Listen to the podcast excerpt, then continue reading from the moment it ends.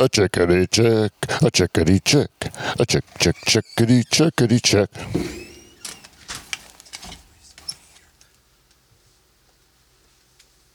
La, la, la. Check, check, check, check, check, check, check, check, check, check, check, check, check, check. And then you got phones here. If you want them, if it, if they bug you, I don't think it really matters to have them. Oh, I didn't end up smoking that joint, did I? No, we didn't. Oh, you smoked too? Oh, I smoke. Oh, I didn't even know, buddy. I'm sorry. That's I pictured you just for an old square because you're a banker. yeah, nope. I'm I'm new age banker. mm-hmm. I got all them tattoos and stuff. I forget it. You're like, you ever meet Doug Nagy? I've only met him like once. Doug Nagy's the same, all tatted up. Uh, buddy wears his long sleeves, you know, like just, uh, and uh, he looks like a fucking. He, I go, you look like uh, an accountant, and you, but you're not. You're like you got this other like raging beast inside an accountant.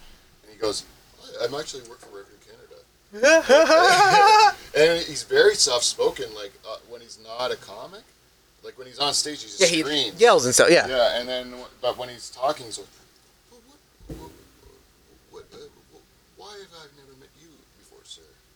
Talks kind of like that, and you're like, whoa, whoa, you are really have some sort of like repressed shit inside. Oh, wild. Yeah. Mm-hmm.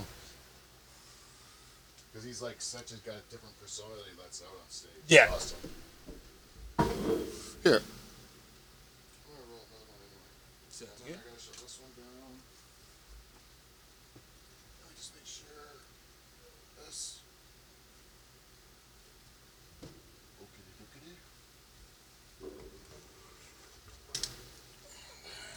Check, check. Cool. Check, check. Come on now.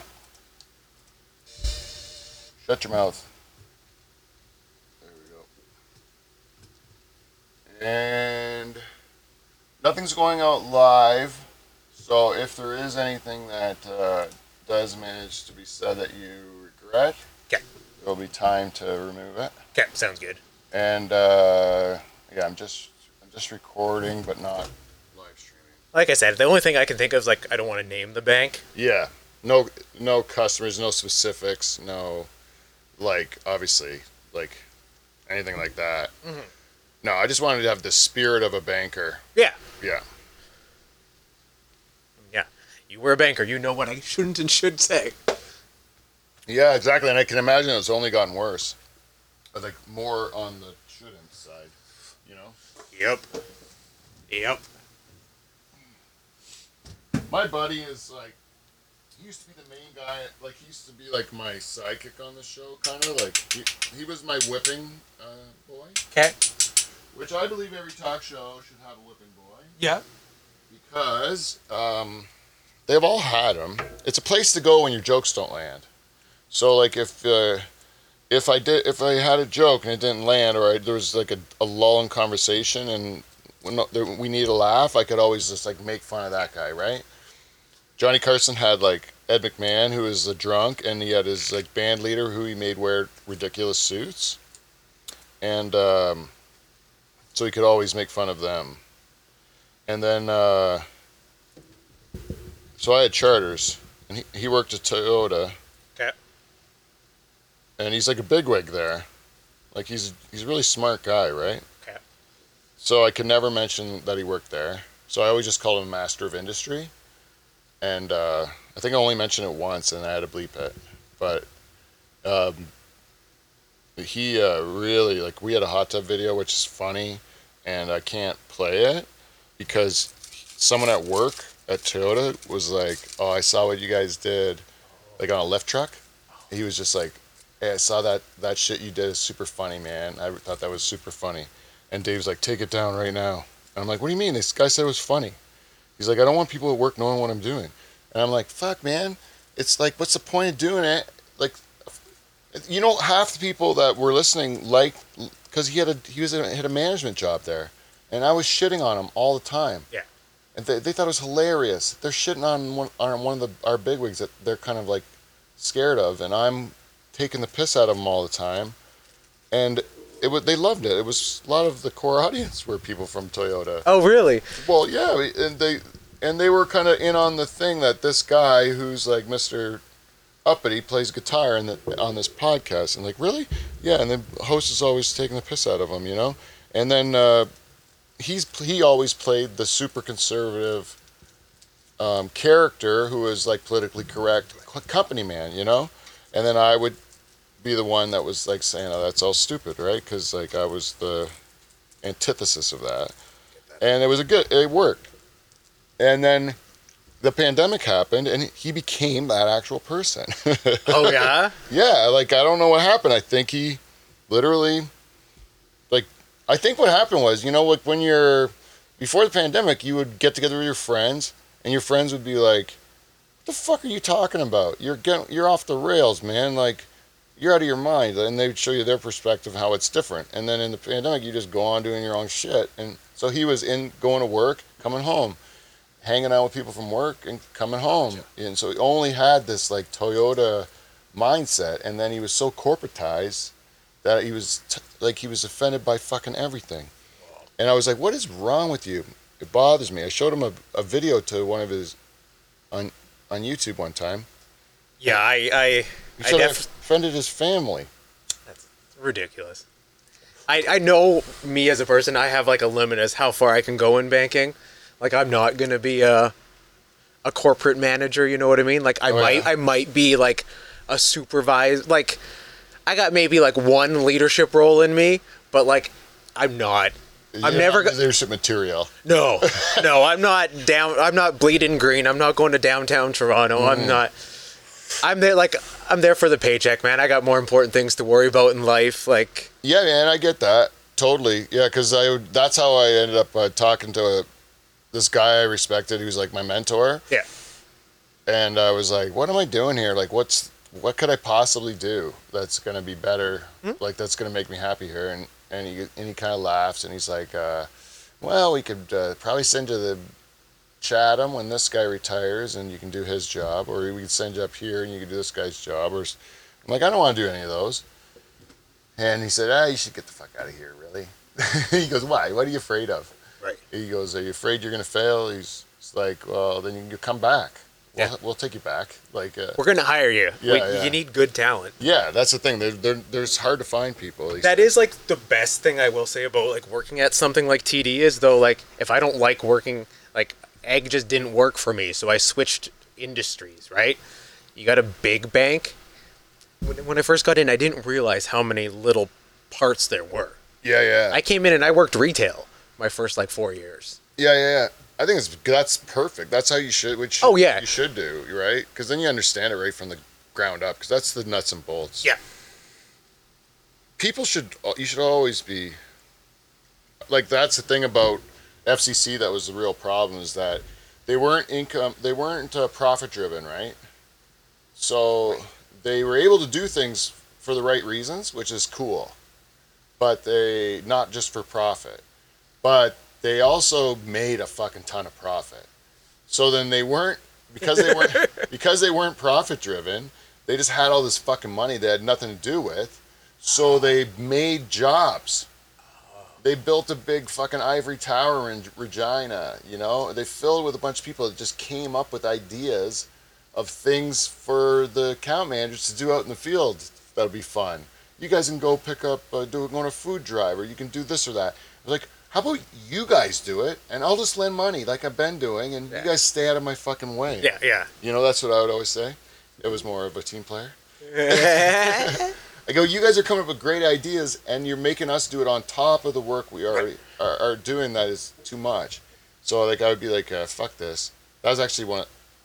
Yeah, that was actually I think the thing I was saying to blow up the meeting because they were really happy about the thing that corporate came out with, and I just shit all over it like that. Like, oh great, another thing. Like, and then uh, I but I said it in the worst way possible too. Like everyone got real mad and started side fights that I wasn't even part of. That's the best because you don't you just start it and then you're quiet sitting there and then everyone else is fighting and you're like, this is terrible. but it was fun. That's the only way I would get through. We used to do. Uh, like how agricultural were you? Were you like, do you ever, do you ever have to read the Ontario Farmer, the newspaper, the Ontario Farmer? No, like, because I would never dealt with customers, so like Did you I grow up on a farm? no, No. So I had no farming background. I just Really? I just kind of fell into the role. I was looking for promotion at TD, and that was kind of like the first one that came up. I was living in North Bay at the time. wow. Yeah. It's so weird though. A person working in agriculture didn't grow up in it to me because it's it's like Oh yeah. it's like um because it's so foreign, you know. Oh, It's- it's- 90 percent of the people I worked with grew up on a farm. Yeah, yeah. There was only a handful of us that didn't. Yeah, yeah. Th- They in farm credit too. There was only a few that didn't. And you're like, you didn't grow up on a farm? Like it was always the conversation. No, I didn't. And like, how are you here? Yeah. And then, uh, cause it, cause but when I started, it was kind of almost a rarity. Like, like there were like, like I met this guy. He, he worked for Farm Credit, but he worked for CIBC before. For like 20 years, and he was like, his dad was a banker, and his granddad was a banker, and he wa- he grew up wanting to be a banker.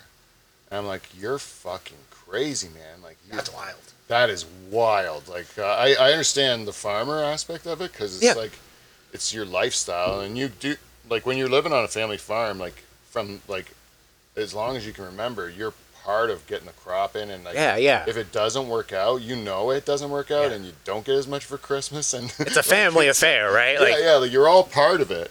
And then as you get older, you start following the markets and you start paying attention to how to sell the crop and all the ways you can kind of like how it makes money and that.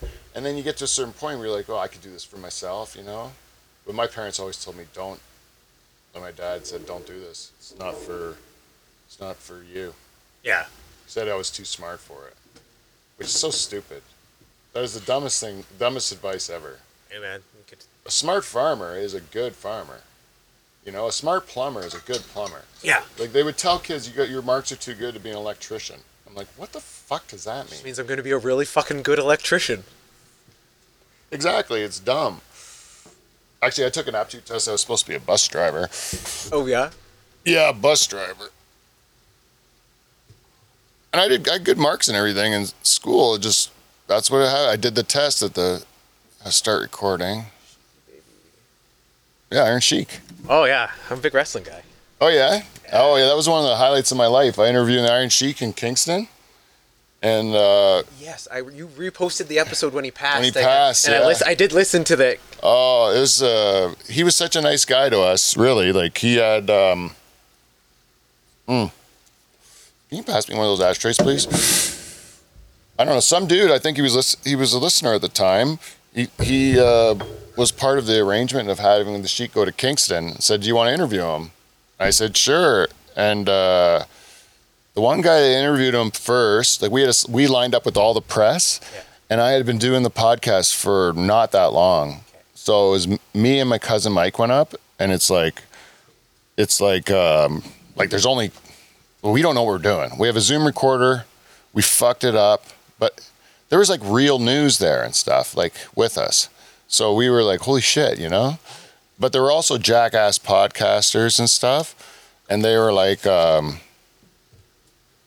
they were like, um, doing like dress up like Ric Flair, and they were like uh, wooing at the Iron Sheik and like trying to get a rise out of him and stuff. And he was like, they're a bunch of jackasses. And then I had a plan. Like I did my research, and I wanted to really be like professional. But you see, the Sheik just kind of wanted to tell everybody that he was like this OUAA champion, and that he needs to be given the respect. He's a real wrestler, not like that jabroni Hulk Hogan and stuff. And then. Um, Big jabroni. yeah, so I really played that in. Like I was like, gave him all the his credits. Nice. You know, so he he knew I respected him, and then he called me a very intelligent man. And then uh, we actually went. If you see how he rode on that, Yeah. he was so tired because the whole day they had him like wheeling around everywhere. And my Mike had my cousin Mike had to like hold his hand to basically finish writing it because he made him write like a novel about the Dutch Hall or whatever. But the Iron Sheik was cool. And then Jake the Snake, I opened for Jake the Snake one time in Tillsonburg. Oh really? Yeah, yeah. That's cool. He was cool too. Jake the Snake, uh, great storyteller, actually. Great storyteller. He told a good story about um, Macho Man and uh, and Rick Rude. He told a story about Rick Rude, where um, I think his. Uh, oh yeah, um, Rick Rude was going to kiss Jake the Snake's girlfriend, and because you know how Rick Rude go in the audience and kiss a girl. Yeah, yeah. And so then uh, so Jake the Snake went and made his girlfriend give him uh, oral sex, and then he ejaculated in his girlfriend's mouth. And then when Rick Rude went to kiss her, she had held it in her mouth, and then spit it in, or like spit it in Rick in Rick Rude's mouth. Oh my god. And then apparently uh, Rick Rude, because he, was planning on doing this as a rib on on Jake the Snake that he was going to kiss his girl or whatever, but Jake flipped it once he found out, and then uh, he ran in and like punched like a steel door or something, like trying to get at Jake. He was really upset. That's wild. that is a that is a diabolical diabolical trick, and like wrestlers, you hear that like wrestlers are like the extreme of of uh of like you think that like the, that locker room kind of like jokes and stuff you know like taking a shit in someone's bag or whatever Yeah. And i would say like the only grouping of people that would come close uh, to uh, wrestlers in that regard would be comedians Oh, for sure, for Yeah. sure. I, I've seen it quite a few times. They're very similar in like Yeah. how you got to pay your dues, you got to work the road, right? Right. Yeah. That's what I think too. Every time you see a wrestler and a comedian get together, they end up usually finding like a lot of common ground because you go through the same kind of process, like doing gigs where you're not making money and you're like uh, beating the shit out of yourself for no reason. Like if we're doing it emotionally, Yeah, but we're they're- emotional damage. They're physical. They're physical damage, but God damn it, it's humiliating. It's got to be kind of emotionally damaging too if you're like getting suplexed in an arena for no one cares. four people, you know, that's got to, you're like, ouch for nothing. I, yeah, that, that would that'd be some emotional damage. Yeah, definitely. Like, I think that, um, um, like, the only thing I would like to do more than stand up comedy would be a bad guy wrestler. Oh, a heel wrestler. Yeah, a real better. real bad guy.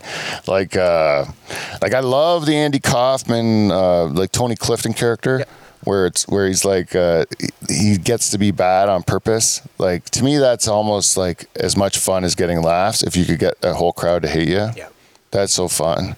You ever it's so punk rock, hey? Oh, there's just an art to it, and there's some of those wrestlers back in the day who could just like get boos. Oh yeah, yeah. There's still one, uh, one or two now that are doing it like great. Yeah. Like I, I still watch it. Eh. I'm a, I'm a wrestling, a closet wrestling guy. Oh, I'm a, I'm an open wrestling guy. You're out of the closet. You're open, eh? yeah, I had a wrestling podcast for like three years. You did. yeah, yeah. Oh, I should have asked you this before we went on the show. That's Could have okay. talked about your credits. I don't have it anymore. Oh, really? Yeah. No. Uh, did you do it by yourself? No, there was me and a couple other guys. Wally Warwick was one of the guys. Oh, Wally was one of the guys. Yeah, yeah. My buddy Brandon. Oh, okay. Yeah, Wally. I knew he did a wrestling podcast. Yeah, Eh, Yeah, same one. that was mine. Yeah. Yeah, yeah. That's uh, yeah, because uh, yeah, he uh, he he's crazy wrestling fan. Yeah, Yeah, yeah. I am too, man. I, I but I kind of hide it because I've been made to believe that it's white trash. But uh, guess what? Uh, I might be white trash. I trash. think we're a little, we're all a little Yeah. trashy feet. Yeah, we're all degrees, eh? It's like your degrees of, of autistic. Your your degrees. Uh, I think everything's like a degree. You know, like your degrees of uh, of gay. You know, like you're not a hundred percent straight. You're not hundred percent gay. Like I would, I wouldn't feel uh, like I would hug a, a person if I uh, cared for them, even if they were a man. Yeah. That would be more gay than say my brother. Like Yeah. he, he would probably not do that. You know. Okay. you know so like there's uh, degrees like what i'm saying gender even i think we, we express uh, uh, like uh, masculine tendencies and uh, feminine tendencies right so we're kind of both man and woman right oh for fuck i think i forgot my jokes but um and then we have uh, what was what was the other degrees that we were talking about where do we start Wrestling. wrestling. Yeah, There are white, degrees white, uh, d- degrees of white trash. Yeah. So I decided to do, put myself in a checkbox. So you say NASCAR, white trash, right? NASCAR. Right. Yeah. Uh, I like it. There you go. I, I don't. You don't, right? So I'm more white trash right there. So that's a point for me. I should put that in. I should I should give the point to you for being a white trash for For not being for not being white trash, but I got it for being trash. So we'll have to uh, reset after the show starts. But this is just an official white trash counter, Okay. and then we'll do the other thing. So white trash. What's another white trash thing? We would both get like wrestling. We both are wrestling. Yeah. Very trash. That's a point apiece. So now it's like two to one. Um, do you? Oh, tattoos. I got a bunch. Yeah. Okay, I have none. Got, oh, I'm, mm, yeah. That's a that's a two to two, Okay. right? What other would make you? Do you have? What makes you white trash? Do you have a broken down car on your property? I don't. Neither do I. Damn it. Something Broken broken. broken home? Your whole home's broken. Is your no, no. oh like your family's Family, broken? yeah. Does that make you trash?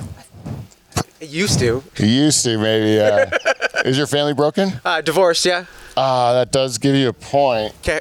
I'm just finding ways to get me points. Yeah, you end up uh, beating me on that one. I had a stable family life. My family loved each other. I should, yeah, yeah, damn it, damn it, yeah. I don't know, I must be like part Mexican or something. Um, so, no, wait, uh, what if you're, what, uh, poor? I do all right. Yeah, relative, we no points for either of us. We're not poor enough to call ourselves poor. Uh, racist? So I'm just no. Point for you. No, no. I think we both are not have to say not racist. Even if you are racist, you have to say not racist. But like, what to say? What's to say you're not racist? To say like, I think uh, black guys are good dancers. Is that racist? If it's positive, Positive stereotype. I'm a positive racist. I'm positively racist. That's what I mean. Like I just say things, like I think Chinese people are good at math. You know, Does I like the good me- things about them. yeah, I just like the good thing. I believe something's positive about everyone, about every nation and people, but it's it's racist. White man can jump. Yeah, no, they can't. But they, you know what they are? They're they're good organizers. You know, you're gonna say, yeah, give them everything, everybody something. You know, like you go uh, Eskimos. Oh, those guys, uh, they are resourceful. You know, you can always come up with something. You know, um, uh, you know the the the per, the, uh, the the the Latinos are polite. You know, what do you say? That's that's racist. There's a couple that- of That's a positive racism. yeah, positively racist. Yeah, like you go like, uh, man, black guys got big dicks. That's positively racist. You know, I would love it if I had a race. If they looked at me, my race, and they were like, "That is, uh, you obviously are good at fighting." You know, or something. Yeah. I think white people legit are good at drinking. Yeah. Like something about The survival. Yeah, because they had to drink beer instead of water or something, like up in the Viking land or whatever. So anyone from that like lineage of people that do that are like uh like good drinkers. Oh yeah, like all of England, right? Like Yeah. that area. Yeah, like Bavaria, like uh, most of the Europeans are pretty good drinkers. Russians can drink, you know, and then you get to like you hang out with like uh, some people from other parts of the world are not as good drinkers. That's Sure, just the truth. They get drunk easy. You can't even argue it. No. Black Whites are good drunks, drinkers. Yeah, good, better drinkers. Black guys get drunk easier than white guys. They do. Then they drink fruitier drinks. That's my opinion. Take me to the t- like a like a. I'm not uh, saying this behind anyone's back. I'll say it publicly to anyone's face. They just. That's my opinion. Same with cigarettes. They like the, minty ones Okay. for menthols and stuff. There's always like a little bit of flavor, right? It's uh little spice to the life. yeah, that's racist. That's racist to say everyone does that of one certain thing. That's a thing. Even if you say something positive, it's racist. But uh, so we all kind of have that, even if we're not, even we're nice. Yeah. Don't you think? I think so. What i- What if you think like of a like if a person of color is like you white guys are think you're better than everybody? That's racist, right? Racist, yeah. Right. Even if it's right. Right? No. It would- no, I don't I don't. But if they thought that, that would be kind of mean. Right? That's why I've campaigned for a long time, Rob, to be pink. I think we should I should they should come up with a new race. Call yeah, so the white if you're white and you want to like differentiate yourself from the bad whites, you know the bad the bad ones? like the trashy ones, or like not The white tra- trash. Yeah, but not white. Good white trash is good. Like good white trash, I love them. You know, they're they they're fun to drink with. They're they're uh, good to their families, and they're uh, you know like like hardworking people. You know, I like good white trash. But you know, like real real like shady people or douchey people, rich douchebags. You know, like bad racist people, Yeah. like people that would. Uh, that would uh, um, do something bad. You know, like those are the type of people. They're like the white people that colonized. You know, the ones that genocided and stuff. You know, those. White, the white privilege. Yeah. yeah, the ones that I feel bad about being white because of. Yeah. Yeah. Yeah, I want to distance myself from them by joining the pink race. Okay. Yeah, because I'm not completely white. I'm kind of pink. If you look at my skin, I'm pink. I think. So Or pink. Yeah. I'll just call myself pink, and then I don't have to have any of the guilt, right? I'm with you. Yeah, but you have to pass a test to see if you're racist or not, don't you think? And in order to do that, you can't just be two white guys sitting around talking about it. That's not going to solve our problems. Because we, me and you could talk for the complete hour tonight, and we would never uh, be able to definitively figure out if we're racist. No. No, because we're both too It's a losing battle. we're both too white. What are question for you? What are pinks good at? What are pinks good at? Ooh, a good question. What are pinks good? Tolerance. We're the best at tolerance. Understanding. I don't know, man. Just staying out of the way. You know what Blending I think? You know what I think is bad too. You know, it's like, um, like you know how, uh, like there is white privilege, right? But it's mostly about rich privilege, and then the poor white guys don't get it, you know. And then it's still the the poor white guys. Uh, they get treated like shit, like the other people, like everyone else, and just this exclusive bit of white people get. So just make those ones pink. I'll And then you- pink. Yeah, because I feel more like the white guys that got treated like garbage, like the rest of them. You know what I mean? Like, like, uh, uh, I, I try not to pay taxes. You know what I mean? you know what I'm saying? That's what the white people do well. They don't pay their taxes. No, that's what the bad, like the, the good ones. I think. The I don't know what's what I'm trying to say, but what I'm trying to say is that uh, I think I'm pink. Anyways, I'm trying to put this thing together. Let's see if we can get it going tonight, Rob. All right. We should get the show started. This has just been chatter, but it's not a real show until we do this thing. Oh, that we call. Where are you, man? Uh, the theme song.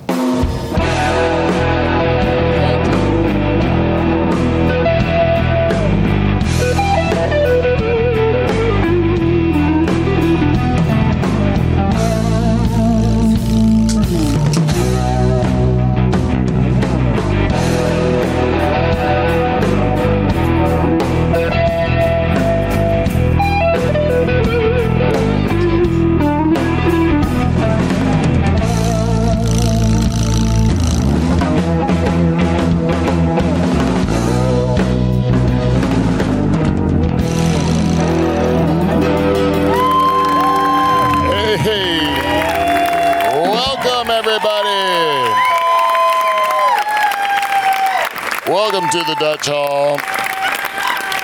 Oh, listen to that hot crowd, right? Listen to that crowd.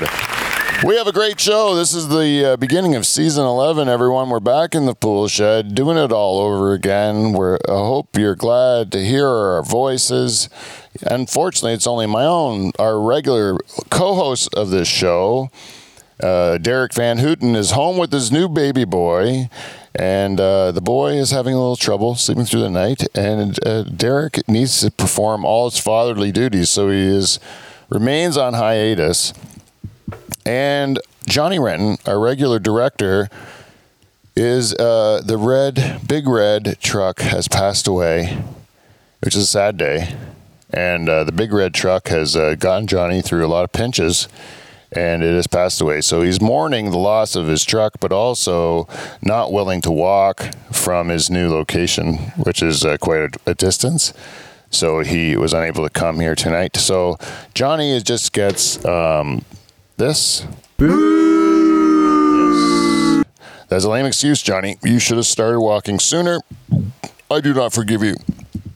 So, but we did have a guest, a new guest, a virgin guest, a one, a, a very first time guy, a guy who still has like uh, excitement about being on this program. It's not a chore you're doing to make a friend happy, so he's not just lonely by himself doing podcasts for no one to listen to. You get to pretend you're doing it with one other person, and this person this week is Rob DeLeo. Everybody, Rob DeLeo. Come on, man. There you go, Rob. Thanks for coming on. Thanks. I really do appreciate you coming out. All right, all right, enough for Rob. He doesn't deserve that. He's first time on. And uh, I am your host of this show, and two time, you're supposed to say two time, Two time. President's Club Award winner, Pete Van Dyke. There, of it for me. There, thank you. And uh, season 11. So season 11 has started, uh, and I made a promise that every show is a game show. So far, it's 3 to 2 for Rob. Uh, the white trash game ended up heating up. Started to turn, turn out pretty good Okay. uh, you know, it, it's only part of it because you'll now be awarded points arbitrarily for other things. Okay. Your white trashness is not the only reason you will get points on this program. Okay. It can be for a myriad of other reasons, and there's always the secret word. Okay. Which the secret word, of course, I told the audience before the program, before you got on. I said the secret word is, and I sp- spouted it into the camera. And I didn't just do that at the end of the show and then splice it into the beginning. I did, I did it at the beginning. And then, uh, so if you say it, then uh, there will be some sort of fanfare. Oh, okay. You don't know what the secret word is, but if you say it, then you're going to get a prize pa- a prize from KleenFlo, uh, our sponsor of this program, KleenFlo. And uh, while we're at it, j- Rob, if you don't mind me, I, did I introduce myself? I did. KleenFlo is, is the uh, a sponsor of this program, and I actually had a meeting with KleenFlo, two meetings. One of the representatives from KleenFlo came to my comedy show as well and uh, was, I was quite happy to see him. And uh, what KleenFlo told me is that they would like me on this program, and as the as the sponsor of our program, they can tell me whatever they want to do, and I will do it. So they wanted me to bring back another sponsor, which is an odd request. So they have flipped the bill for us to bring back along an old sponsor of this program. I'm happy to bring them back. I'm sorry, I'm really setting this up, Rob, because I want to I want to make sure the audience knows this is a big deal. This is something that hasn't happened since pre-pandemic, Rob. Pre-pandemic, big deal. Big deal. After long awaited return, I am happy to announce that we are bringing back Van Dyke Party Services. Hooray, everyone! Come on, look at that. Yeah, that's what we needed. What is Van Dyke Party Services, Rob? Well, let me tell you what it is. It's uh, if you want to have a good time, you you know, uh, you like to have a good time. I love to have a good time. You have a bunch of friends who uh, also like to have a good time. I think so. And uh, sometimes you ever get together with them and you're not having a good time. And you're just like, these guys are a bunch of pear shaped losers. And maybe I should invite fun people to hang out with me instead of these these square pieces of shit. And then, uh, so uh, just call Van Dyke Party Services and we'll send you between 5 and 29 Van Dyke first cousins. And they'll come there in bright yellow jackets, and you're going to have the time of your life. And all it's going to cost you is $100 of cold hard cash, plus all of, all of our expenses, which will be dear. Let me just guarantee that. But you're going to have the time of your life, guaranteed. Van Dyke Party Services. Don't live your life in regret. Brought to you by KleenFlo. Okay? So they're back, Rob. Nice. It's only a matter of time for the phone rings off the hook for that one. Is uh, Van Dyke Party Services. yeah, how do you get hold of them? Oh, yeah, you can just uh, reach us at the Dutch Hall at gmail.com or I don't know, you can just find me on the internet. You know, uh, PeteVanDykComedian.com. That's my website. This is a way to do like all my commercials at once before we even get into anything on the show. Who else do I got to do? Patreon. Go to our Patreon, patreon.com slash and you can get exclusive content, including the hot tub video until Dave finds out we're putting it up there, and uh, the mustache one, and uh, there's one of us watching this girl who's like uh, uh she's like uh they call it like outsider music. Have you heard of that? No. BJ Snowden is her name. Have you ever heard of BJ BJ Snowden?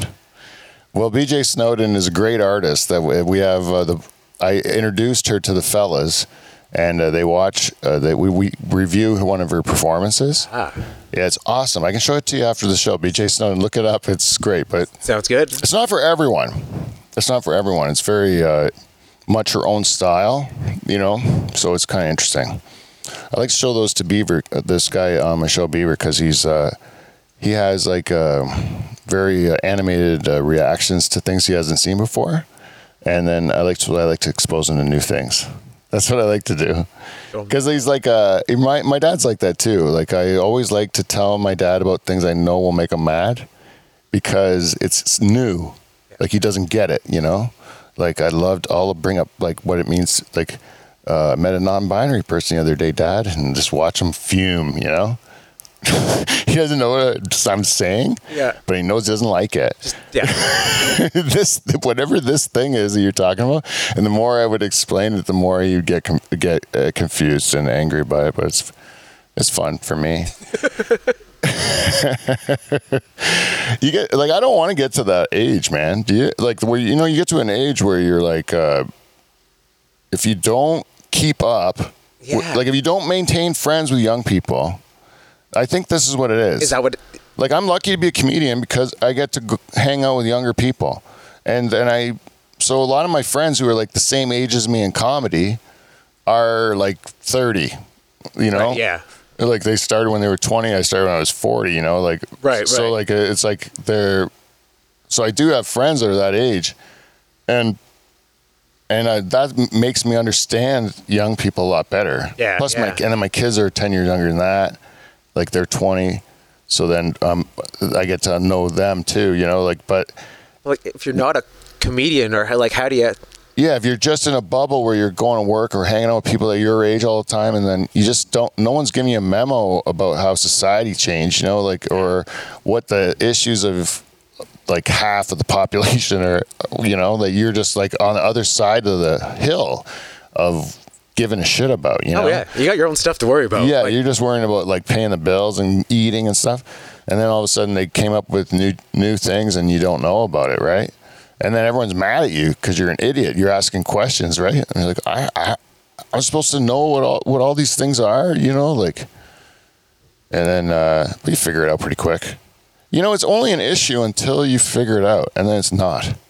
Don't you think? yeah, yeah. Like, have you ever you just meet a like? Let's say uh, you have like a let's make up like a like a a country that's not- not real. You know, like uh, Zealand. You know, that's not a real place, is it? Well, there's new, there's New Zealand. Yeah, the old one is what I'm talking the about. The old Zealand. Yeah, those old Zealanders are just garbage, right? Like uh, you think that because uh, one time the one took a shit on your lawn or something, you know, you're like mad because some fucking old Zealander came and took a dump on your grass, and so then uh, you think, oh, those old Zealanders, they're like animals, you know, they just poop on your lawn. It's the it's the racism, Pete. Yeah, I know, but you just base it on that one guy, Yeah. right?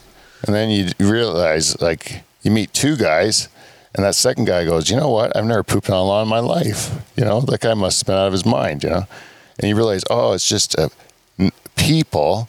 Some of them poop on lawns, and some of them don't. Yeah, of all persuasions, you know? Try to tell my dad that about like telemarketers, you know, like not a billion people, 1.4 billion people are not all telemarketers trying to rip you off. Yeah, yeah. You know, like he thinks that everyone from the country of India is trying to rob him. You know, I'm like, no, no, no.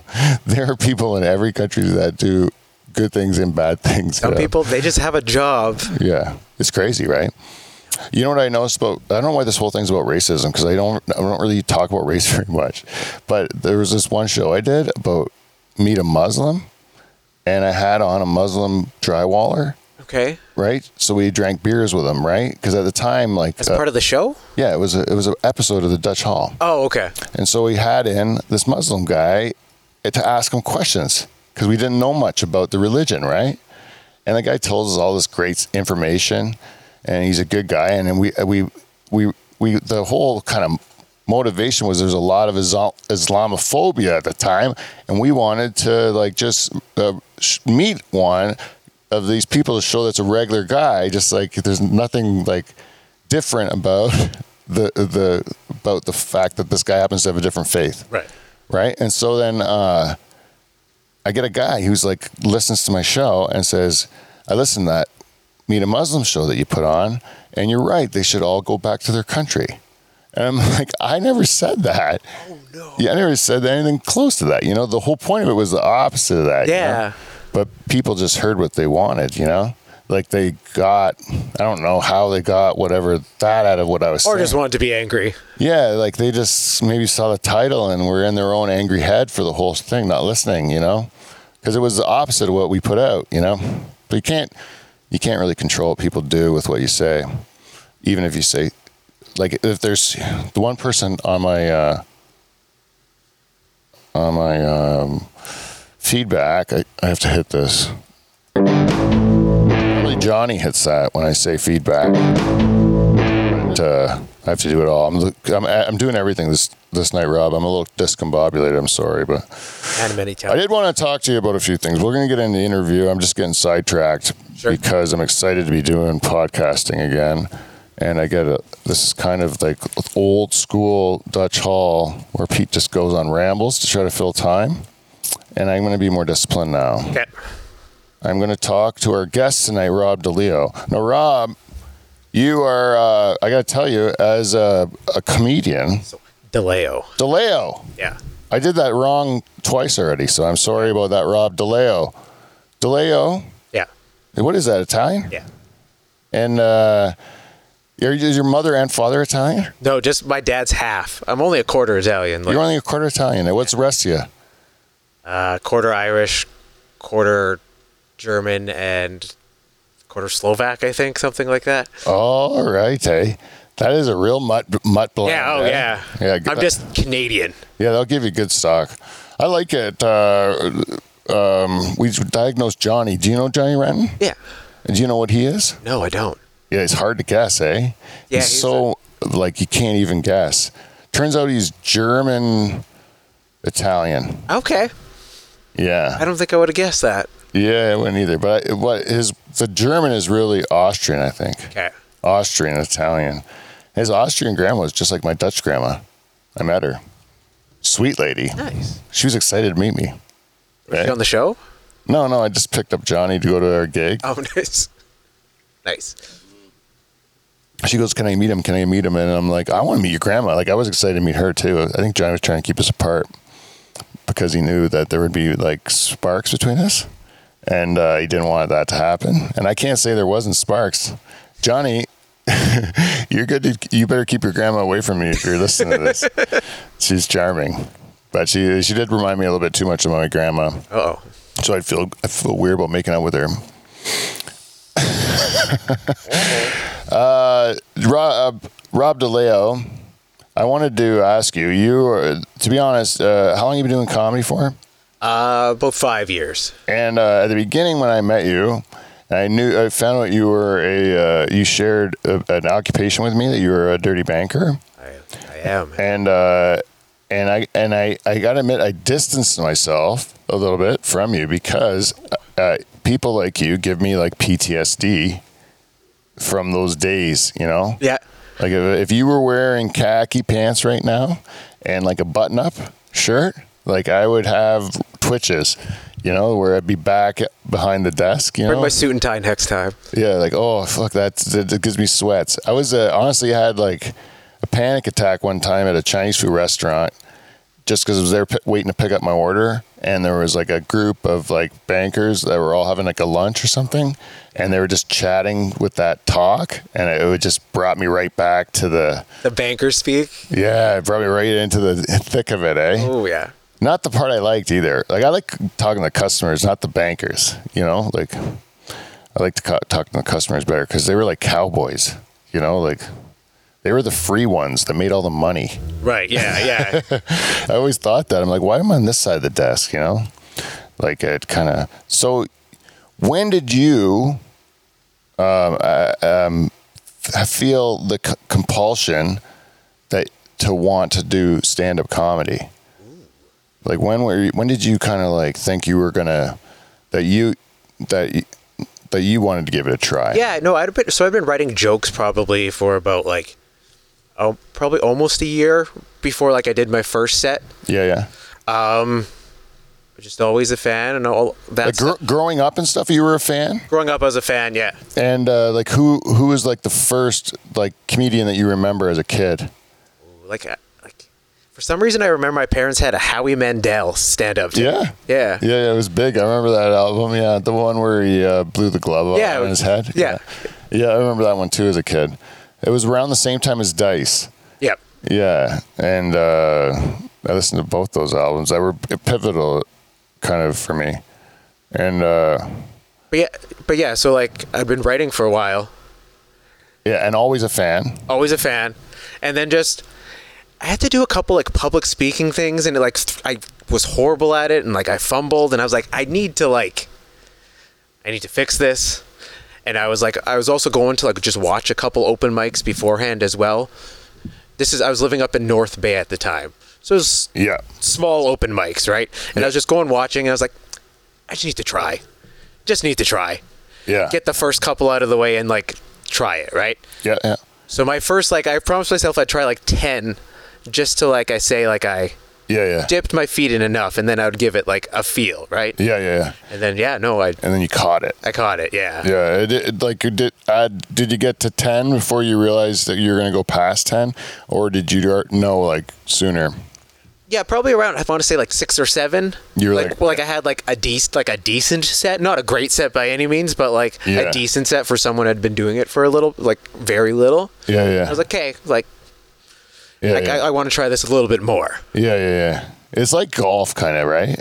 Exactly like Like you have though that one good shot, and you're like, I gotta go back and want to feel that again. Yep. You know, and then, um, but if you, but yeah, like uh, mine wasn't quite like like mine. Mine went better at the beginning. Like I think I. I remember doing a good my first set, and then my second set it still went good, and then I was like, I can't wait till I bomb because I was like, I want to know what that feels like, and then the third set I bombed, and then I felt it, and I was like, I remember being like, I can handle this. You know, like I'm doing this forever. Yeah. You know, once I bombed, Nice, like once okay. I felt the bomb and knew what it felt like, oh yeah, and then I realized, oh, there's worse bombs than that. it's like that was a light bomb. that was just a regular bomb. Like you'll have worse ones than these.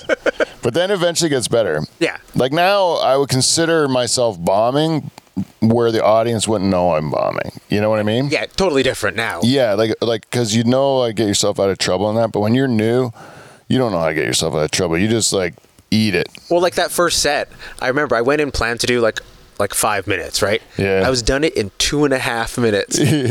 I had zero timing. I just blew through all of my material so fast. Yeah, yeah, yeah. Like- You don't know, like it- yeah, And I don't. I like. I barely remember it because it was like over like that. yeah, yeah. That's that's so cool. Like uh, it's so cool everyone's path, but there's a time where you're just like, oh, this is just something I do. Yeah. You know, like uh, Garry Shandling said that it's like a calling. And I'm like, I think it is. It's like almost like a calling, like people get called a priesthood or something. You know, you get called to be a comedian because there's no reason to do it that makes sense. No. No, like No, not at all. You're not doing it for money or or glory or anything. Like you're just doing it because it's something that you that you do. You know, and other people are terrified of it. Yeah. Oh, you tell a lot of people you're standing, be like, I can never do that. It's the most terrifying. And you're like, it's. It isn't. It isn't. I don't know. Yeah, yeah. It's like anything else. It's like I think like like I remember talking to my um, proctologist about it. He's like, "What do you do?" I was like, "I'm a comedian," and he goes, uh, "Oh, geez, that's like." No, it was a urologist. It was a urologist. It was the one that put a camera in my dick, and that that guy said like that's the hardest job I can imagine. And I'm like, you are like a, you know, he's a, a specialist. you Yeah. know? Like that's a hard thing to do. He's like, yeah, but I could never do what you do. And I was like, I, th- I would have thought he would look down his nose at me, you know, like, Yeah. like say, you one of those, like, just talk about your dick and stuff? And, you know, and like, yeah, that's what I do. My daughter one time said to me, um, "You still doing that?" And I'm like, "Yeah."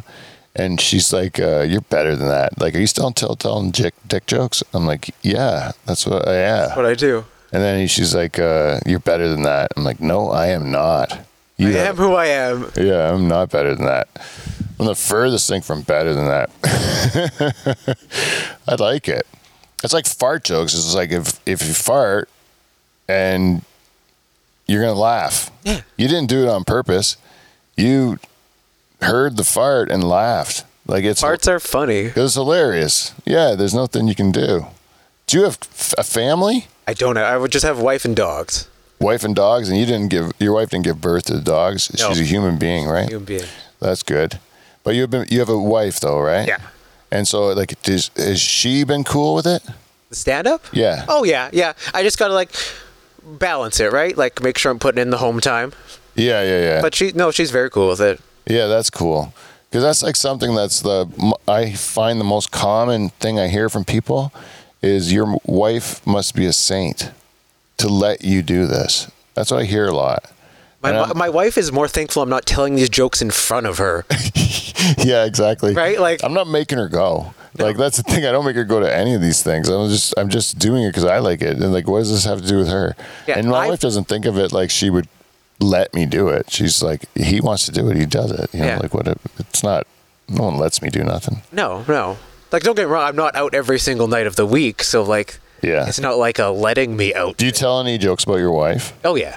And does she ever have a problem with it? No, no, like I usually I run them past her beforehand, but Oh yeah. You ever had one get turned down? Like where? no, you, no, because like I I know as well, like I'm I can't never say that. yeah, yeah, yeah, yeah. That, that type of thing. But I've had a couple, and I always just say it's not about you; it's about everyone's wife. oh, okay. Like, well, mine's like specific. I know, but I'm like saying like sh- sh- I'm saying it like it's my wife to to make it a specific thing, but it's not something that is only she does. It wouldn't be funny if only she was the only wife that did it. Like I don't think. Right. Like I think what's funny is that everyone's wife does that, and that it's Yeah. that it's like that you just don't usually talk about it or whatever. you Exactly, know? yeah. Yeah. Like that's what I think. But but uh, so a lot of people are like, "What do you think when he says stuff like that?" I'm like, "Well, like it's not really. It's just a joke, you know. It- you know, it's a joke about everyone's wife. Really, it's not a joke about my wife in particular." Right? Like, Just a joke in but head. sometimes it like I don't know. Who cares? Who cares? Well, yeah. You ever like have a fantasy about being divorced? Not yet. That's one that I was like I, I was started writing this like series about it about being a divorced comic okay. because I had a lot of kind of joke like over premises, right? But like it's saying because I would always think like, what if my wife divorced me? Like I would be fucked in these ways, you know? Oh, okay, okay. Yeah, and th- so then I would just pretend I got divorced and then make me fucked in those ways, you know, Yeah. like, or if I can't do laundry, then all my laundry's pink, you know, like and like you know, like and I would just kind of, and then I, because I've never dated anyone before other than my wife, I would like make it so that like I don't know how to date, right? Right, And right. You I could play with that, and then. Because I would really be lost in a dating world because I Oh. I've never done it right, and then I would hate it. I mean, I've done it and I don't want to get back out there. oh, I, Like, it sounds terrible, no, right? yeah, God no. I wouldn't want to do that ever. I can't even impress. But you've no, yeah, you've I forgot you've never done that. Yeah. never dated. Like, and it takes people like a good half a year at least to get to like me. Like, it, they don't like me right off the hop. Right. I've been told I'm not approachable and uh, off-putting. You know, like uh, they people are like uh, they, they they're not they're repelled by me. Oh. Yeah, is that uh, like that? Well, I think we bonded right away over our our financial backgrounds. So Yeah, I couldn't believe there was another one, like another banker with a sense with a sense of humor, and and you weren't like chased out with a torch and pitchfork. yeah, Uh, Well, you- I'd like to think I'm not like a traditional banker either. No, not traditional banker. No, and I uh, and you know what? They can't be beggars. Can't be choosers now either, right? no. That's the thing. Like they just don't have enough to pick from because people don't want to do the way they've got it set up that much anymore. So like, let me do it my way, or I'm gone, and you'll Well, be more fucked. and if you're half competent, right? Like Yeah. they want to keep you around. Yeah, yeah. It's a lot better better that you're out telling, you know, jokes than or, you know, like uh like if what could you, what would it take? It would have to to get you fired. My own like without like, maybe customer information would be my only guess. Like I, You I know, don't- because like a like you know, you say people get canceled. yeah. Like you have a job, right? So that that's how you could get canceled. I, yeah, if you said something like super Yeah, on stage. and it But- got recorded, but like people You're- still have to see it Yeah. because I'm like I'm not. You would have to. You would honestly have to be trying something kind of probably fucked up anyway, Yeah. right? Like, because like um, the audiences weed out most of that stuff. Like, you can't even have a target with a joke uh, anymore. Like that, it, where it's remotely mean. Like, unless it's yourself, Right. uh, you shouldn't. So, like, uh, or the audience will just feel bad for the victim of the joke, Yeah. even if it's imaginary. They'll like get upset for the imaginary Oh, yeah. victim, you know. And uh, so, I think it's just important that we. Um, I mean, it's, it's it's not that it's right or wrong. It's just the way comedy's gone. Like the, they, the audiences don't laugh as much for those kind of jokes. For sure. So as a comedian, we just notice they're not laughing. Don't tell them. Yep. You know. That's, they're not buying what I'm selling. Yeah, so you move on to the next thing, or you ma- you recraft the same premise to make it more suitable so the audience enjoys it, and then you try it again, right? Like that's the craft of it. Yeah. But yeah, if you get caught when you've took a wrong turn, and or misspoke, or you know, like walk too close to the edge, and you, you you would have something to lose, right? That's what I think. But like at the same, it has to be like somebody has to be filming it. Then it has to get posted. Nobody's. Yeah, and no one gives a shit about any of us, even if we try. We can be screaming from the rooftops, look at my set, look at, look at my Right. set. No one gives a fuck. I know. My sister was one time on this show and she just said something like, kind of like innocently to try to raise money because she was raising money for, um, for her the place she worked, and uh, they were not allowed to like to. But she said she would get like a day off work if she like raised the most money or something Okay. which you couldn't say Oh. and and um, so very quickly she started getting in trouble for this and then uh, she asked me to take the episode down i did and then uh, but before i took the episode down it got a huge amount of listens and it turns out it was all people at my sister's work who like had this story like no one was listening to my podcast at the time. Like it was really like a, like a bump in my listenership. And then i was like what is going on? And then uh they had like a rumor that I was like the Canadian Howard Stern, and Lori went on this real dirty Oh. the ta- talk show and stuff. Like whoever was describing me was being very generous, and then uh, and so like my sister's just like uh, you know on this show that literally no one would ever hear, and Yeah. she got punished for it. It's like the worst luck ever. Like I felt so felt so terrible for her because She like lo- did she lose her job or no, didn't lose the job. She just she just was. I think she lost the. Like maybe she's kicked out of the contest. She couldn't win the contest. I don't know. There was some repercussions. We're keeping your money, but you're going Yeah, to the yeah. Anyways, there was some repercussions. I don't think she works there anymore, but that's her own choice. I don't even know, to be honest. But I know that that was there was only two episodes where I had to like where there was like actual backlash. And one time I did a, a dead baby joke, and it created a bit of a stir. Oh. yeah.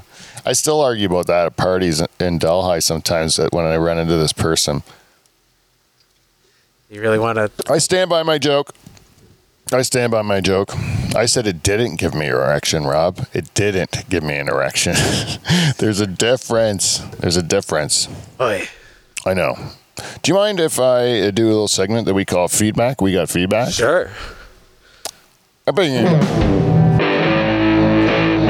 We got feedback.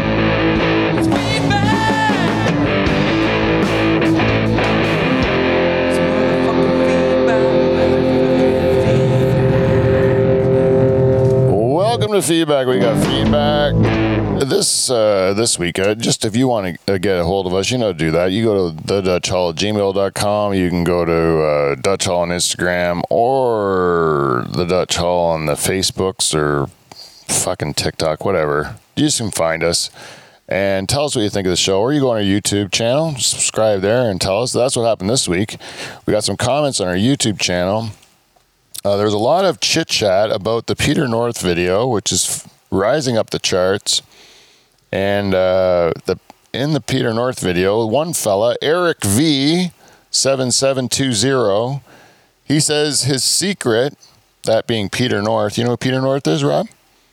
Is that a bit before your time? I think I know who Peter North is. Peter North is a Canadian uh, porn star. oh, I didn't know he was Canadian. Yeah, he's from Nova Scotia. Yeah, and uh, Peter North uh, was more in the 80s and 90s, uh, known as the Load Man. He would uh, produce an incredible amount of uh, seminal fluid, and in order to uh, create like a like silly string type uh, ejaculate, that would uh, Lovely. they would a lot of times be put in slow motion and stuff, and you could see it like squirting across the room. It was just fantastic. It was artful, and uh, anyways, he said he had a lot of secrets to do with his diet, and uh, and and some of it was, of course, genetics. But this guy Eric V seven seven two zero, he says that his secret, as relayed by Tommy Lee, was uh, sticking an entire bundle of celery in a blender and drinking it like a smoothie the night before a shoot with a little pineapple juice to enhance the taste. Eh? It's a gentleman as well. And, uh, anyways, this guy, Eric V, he uses the word like enhance the taste. He didn't say make it taste better, eh? This guy's like smart. This is the type of listeners I got. Nice. Hey, I just want to say that to you. And then on the other hand, on uh, also uh, on YouTube, we got uh, Brett the Brat, who says, "Holy shit, this is bad." LOL. You guys come across like two window lickers that got left in the alternative school AV room. Oh, Which ma- which is alternative school? Is that for like um, people that are slower? Is that more of an England thing? I get. I don't know. I think that'd be. my guess. Yeah, yeah. He wasn't a fan of our show. So then I went into his thing, and then I looked at his stuff, uh, Brett the Brat, and uh, I'm not a fan of his stuff either. No? no, you like Satan, I think. Oh, Yeah, he's a. So like I, and I would say like uh, window licker. Uh, that's pretty accurate. yeah. Yeah, like he's saying we seem like dummies, right? Like uh like uh, like slow uh like plodding dum dums. I'm like that's pretty accurate. Like a, wi- a window licker, I don't take a lot of offense to it. We are pretty much two window lickers. Like uh, he was talking, I don't even know who the other guy was. He's talking about, but like, I, yeah, that's what you're watching, dickhead. This show is me. I'm an idiot. I don't have any skills. I can just see half the time my fucking uh, uh, uh, video feed is flickering off. Like I'm a complete mess. You know it. I know it. Every person knows it. But we still watch it. Look, I just did it again by punching that thing. It went out. I want to see if I can fix it. Uh, main properties. Bang. Bang. Let's do it. There we go. Back in business. Like old, old Nintendo, you got to hit it a few times. Yeah, yeah. This thing is a, is like it's a chitty chitty bang bang machine that makes a podcast run, and it's cooked up by a mad scientist who smokes too much weed. Do you not understand? That's the Dutch Hall. It's taken me like ten years to craft this vision of shittiness that has become my show. Enjoy it or fuck off. You know, like that's that's. I'm sorry, Rob. But please like and subscribe. Yeah, please like it and subscribe if you like it. But if you don't like it, what, lick my balls and subscribe. I don't give a fuck. Like I seriously. But uh, actually, thanks for helping the algorithm, um, Brett the Brat. Brett the Brat. Anyways, that's uh, that has been feedback. We got feedback. Hit the stinger. And if you'd like, you can get a hold of us. That's it. Anyways, so Rob, you got anything? You got anything coming up that you got want to make people aware of? No, not too much lately. No, that's good. That's good. You don't want to be shilling your wares all the time. You came in just to be a good guy. Came in just to be a good friend. Yeah. Yeah, thanks, man. Well, uh, you know what? I might actually, if I got another game to play. But I want to write these jokes because we've been off for so long that I've had just opportunities to write jokes. Okay. And then every time I've had a chance to record it or do anything, I've never been uh, been able to tell it. So I'm gonna run, grab my jokes, then I'm gonna read the jokes. We'll call Dutch Hall News, and then then uh, you will say if it's good or bad joke. Okay. If it's a bad joke, unfortunately, well, I don't want to sway you, but um, if it's a bad joke, I'll be punished for it somehow. Okay. I don't. If I think it's a good joke and you're calling it a bad joke, and I think you're just trying to uh, pad your score. I'll be honest. Yeah. Then I- then you're just not. Yeah. You. If I can't trust you, Rob, then why do you have a guest on my show? Huh? Huh? so I'm just gonna pause it Yep. for a second and grab it. I'll be right back. Oh, we're getting close to the end, anyways. That went fast. Do we really go? Oh, I guess. Anyways, we'll get we're get, we're getting close to the end here, Rob. I, Oh, okay. I can't even believe it. But Time flies. Yes. So this is this is the Dutch Hall News. The Dutch Hall News. Doot doot doot. It's the Dutch Hall News, right? Normally I have Johnny helping me sing that, and it sounds better. It goes Dutch Hall News, Dutch Hall News, doot doot doot. It's the Dutch Hall News. That's it. But it's not. you- don't have to sing it. It's a terrible song. Okay, so joke one. You ready? Okay. I gotta catch my breath. I ran right to the house. Now, like, will these make it into your set? No. Okay. All There's these jokes. You know, one time they did. We just played a game where we had to write stupid jokes based on like a formula, and I used one of those in a set. Yeah, uh, I- but it started on the show. I like my women like I like my peanut butter, chunky, easy to spread, and all over my cock, and kept in the kitchen. But I've expanded it and tagged it since the original. Okay. The original was just chunky and all over my cock. so, you know, there is birth of jokes that come from this Yeah. sometimes, but it's just fucking like that's a fucking around joke when I just kind of get like um where I don't know where to go on stage for a bit and Yeah. I need a filler or a segue and I'll just just, Just yell that there? at the audience and then it just, it gets a laugh and then I just kind of laugh because it makes me makes me laugh. Sometimes you put in one joke for yourself. Oh, Yeah. most of my sets for myself. Okay, uh, first one. Uh, 11 year old fingerboarding world record. Oh, I need glasses. Do I have them? I must still do it without glasses. I thought I had glasses. I had them around here. Yeah. Oh, yeah, I did. I'll get them. I'm going to get them too. I want to do this right. It'll help my timing if I can see. Okay, an 11 year old breaks the fingerboarding world record. An 11 year old Virginia boy earned the Guinness Book of World Records for the most ollies on a fingerboard in one minute. To this yet 11 year old boy, I have two things to say. One, congratulations on your world record. And two, put down the board or get used to being a virgin. I'm going to give um, you the point for that one Okay. because that one uh, was a bomb. Okay. Bad. Bad. Could have hit a little harder. Yeah. I'm still out of breath from the run. Okay. Two. Some of my jokes. No. 285 year old lemon auction for 1780 bucks. And the auction house was shocked that the pe- oh, I should do this. A 285 year old lemon was auctioned off for nearly $2,000, right? That's more succinct. yeah. The auction house was shocked that the petrified fruit found in the back drawer of a cabinet. Oh, fuck me. I should read this before. The, the, okay, point Bad. for Rob. okay, here, this one's going to be better. Timmins Restaurant closure makes headlines. Timmins, that's up by uh, North Bay. Yeah. News of an unexpected closing of a Pizza Hut in Timmins went viral when a picture of a sign explaining the closure was circulated. The sign explains that the restaurant was closed due to unforeseen circumcisions.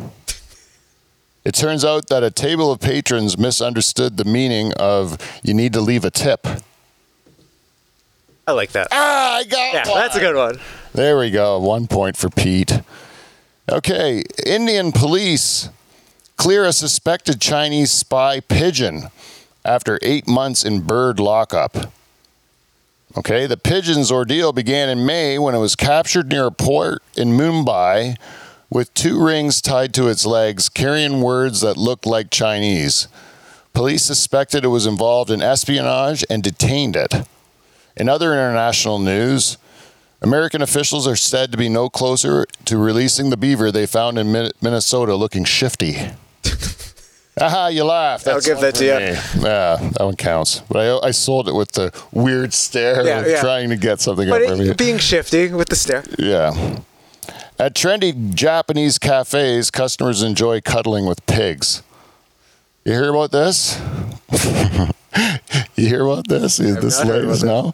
The latest craze in Japan is the pig cafe. Customers pay 2,200 yen for the first 30 minutes in the company of pigs. A reservation is required. Some people have raised ethical questions about whether the animals enjoy the experience as much as the humans. They prefer that the animals are instead murdered and eaten on toast with lettuce and tomato. It's pretty good. Yeah, I had a bunch of other shit that I don't know why it was still there. I should have just kept it between one and the other. I'm not going to give any points for that one because I, bl- I, I blanked it. Yeah. Um. Oh no, that was it. Was that it? My last fucking joke. Ah, that's it. I gotta end with something stronger. Yeah. Got a closer? Wait. Okay, let's play a game. Okay, we'll play a game to end. This is it. This is for all the marbles. For all the marbles, this is for the um, the KleenFlo prize pack. Okay. Okay. You have to guess which of these stories did not happen in Alabama.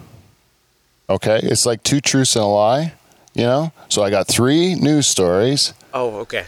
New, new, new news stories. Yeah, they're new news stories. They're things that happened recently in the news. Two of them really happened in Alabama, and one did not. Okay. So you have to guess which one did not. Okay.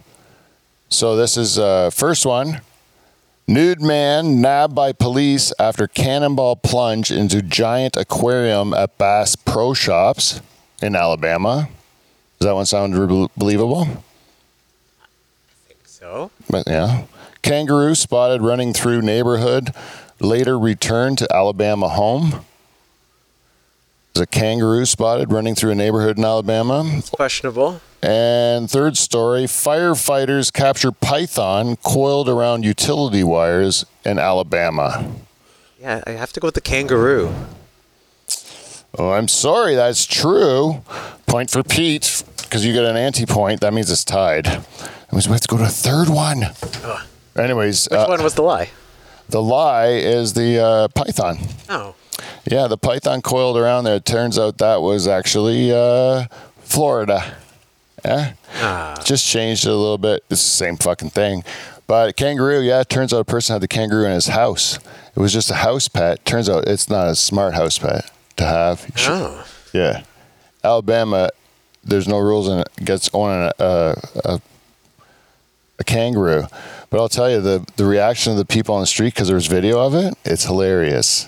Yeah, because no one believes that there's a there's a Kangaroo. kangaroo running Yeah. through. Yeah, I saw one time in my forest right behind my house. This isn't this isn't a joke, but it's just real. I saw what I thought was a fucking uh, ostrich, and because it was so it was a tom turkey, but it was so big Oh. that I was like, this fucking thing is an ostrich. Like it looks like an ostrich. Like it was so tall, and it was when it was running through the forest in front of me, it looked like an ostrich running, right? But and then like a, a week later, I saw this thing, and I swear to God, it was a fucking kangaroo. But it was a huge jackrabbit. It was just an enormous jackrabbit. Oh, nice. And, but it looked so big. I never seen a rabbit that big that I thought it, like it looked like a kangaroo. Isn't that weird? In like a matter of two weeks in my in the same forest, right behind my house. Things grow in your forest. Yeah, it's fucking crazy, man. I don't think the I think everything's doing fine because I see wildlife all the time. It's so cool. Um, I like I like it, but there's tons of coyotes lately. Helen, yeah, man. Do you get coyotes in Brantford? Not no, not too bad. No. Got a lot of like everything else. Oh yeah. You know, when I lived in LA, there was coyotes like when you go for walks in your neighborhood. Like I lived in Silver Lake, which is like in the hills, and you go for walks in the hills, and you would just run into coyotes in the daytime. Oh, Like tons of coyotes in the neighborhood. You'd see them every day. but they just didn't care. They were scared of you, just same as I was scared of them.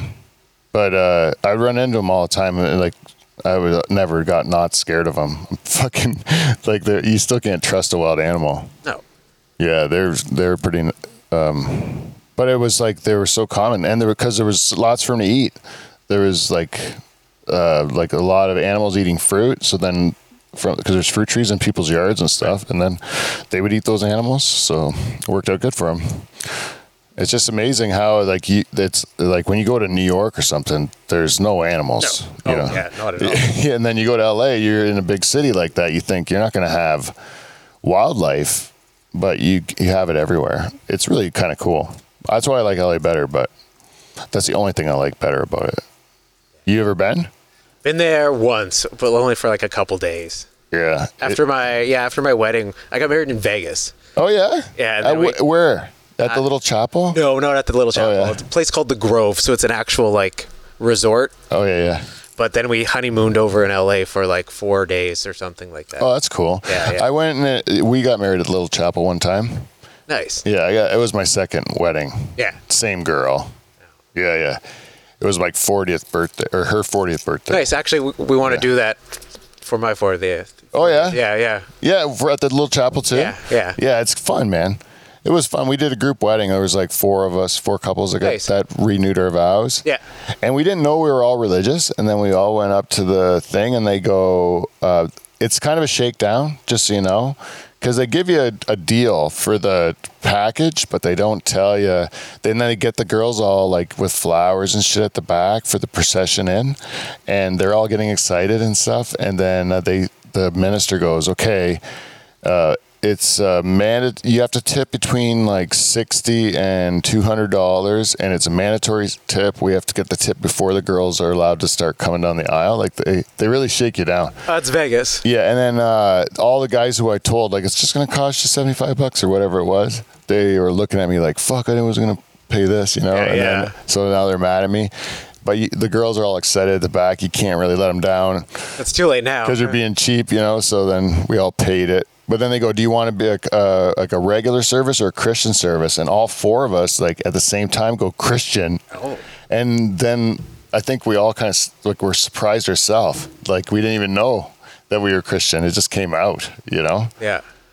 But I can't imagine having a wedding service though, being like like because I that's how I gr- grew up, you know. Oh yeah, no, I'm not. Yeah, yeah. But uh, yeah, we all said it, and I think we're all different religions. Oh. No, two Catholics, and then the other two were two different things, whatever they were, but other kinds of Christian. No, Oh. one was Orthodox, and one was uh, who cares. Anyways, you got anything you want to talk about, or anything they want to ask of me before we end the show? No, I don't think so. We didn't get to talk too much banking. We never did. Oh well, We can do that next time. what do you mean, like to talk about um, how you can stay, or yeah. yeah kind of. And because like i always think it's amazing. Like i i left so i could do it. And you didn't. You you were doing it and doing it. And i don't know if the times changed. Where they're more tolerant? Or maybe i just built it up as that they i couldn't do it? Yeah, I you know what? I don't think anyone cares. yeah yeah. Like really they don't? Like Yeah. In reality they don't I'm also not in a sales role either, so like my face isn't out there in front Oh, of I guess so, customers. yeah, yeah. So like I, that might help a little bit. yeah anyways i'm glad i'm done Yeah. It's not bad. I just can't like I do get really scared about uh like I do legit have PTSD. Really? About it. Yeah.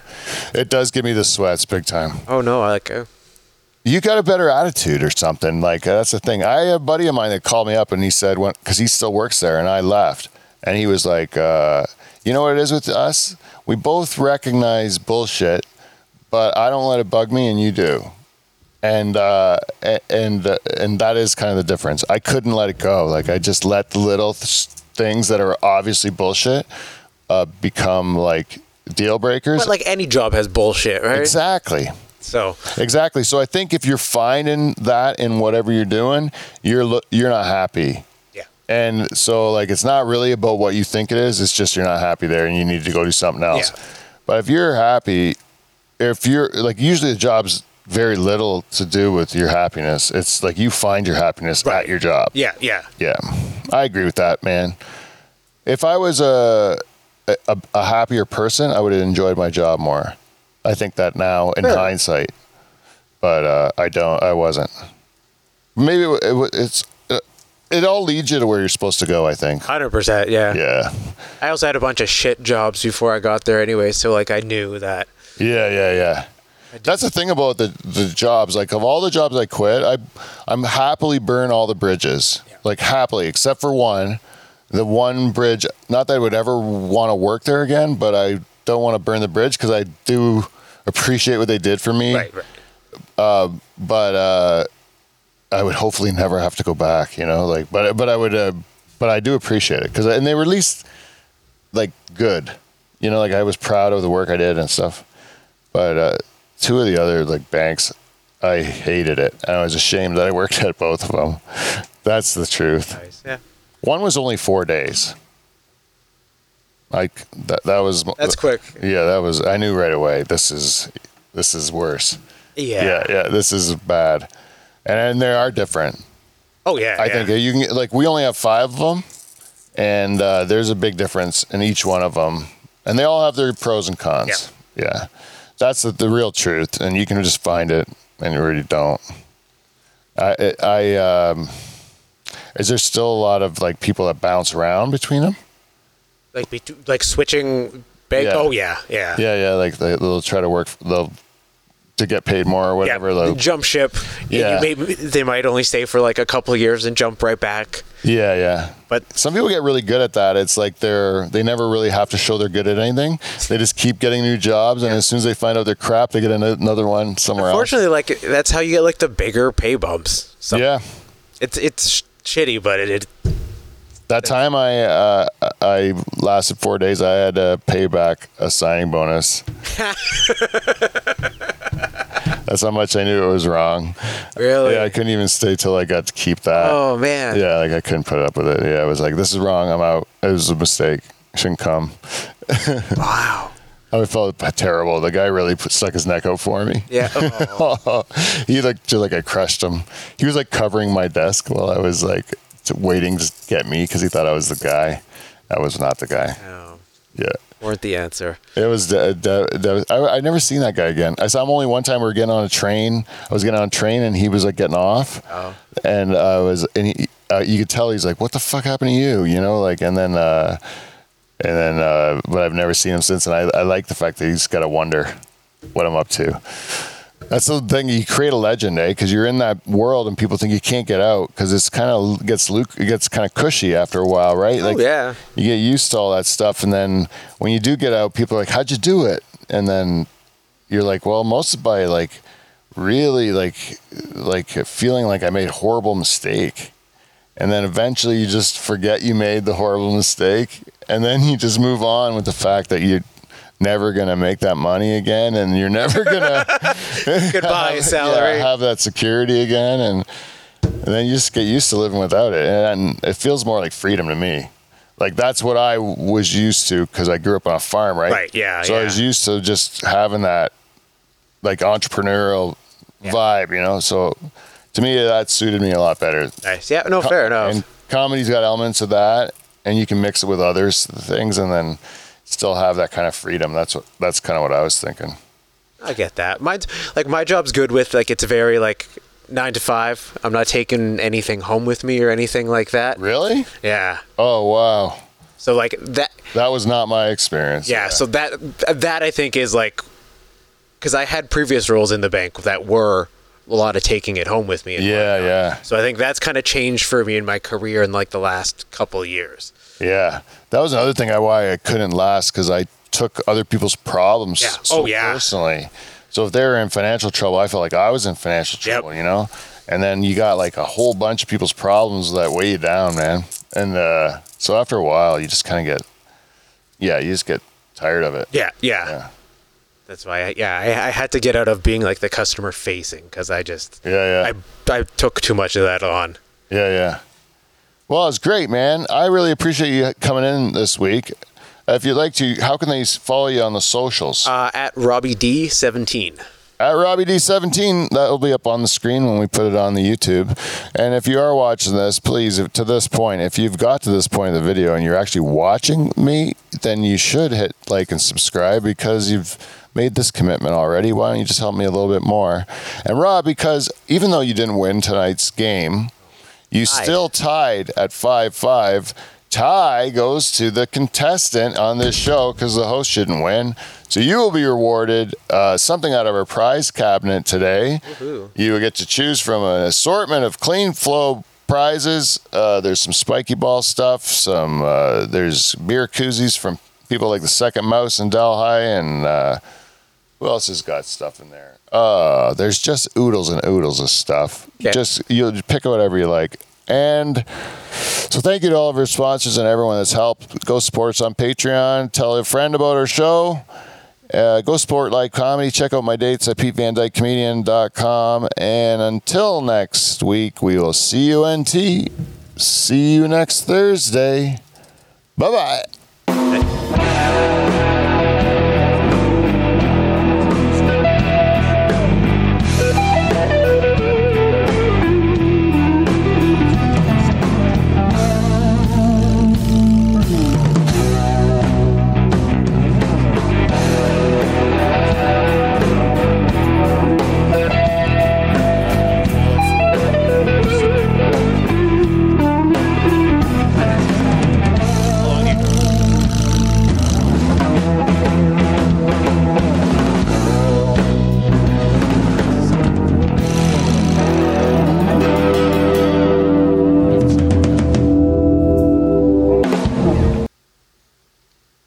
Secret word was pussy.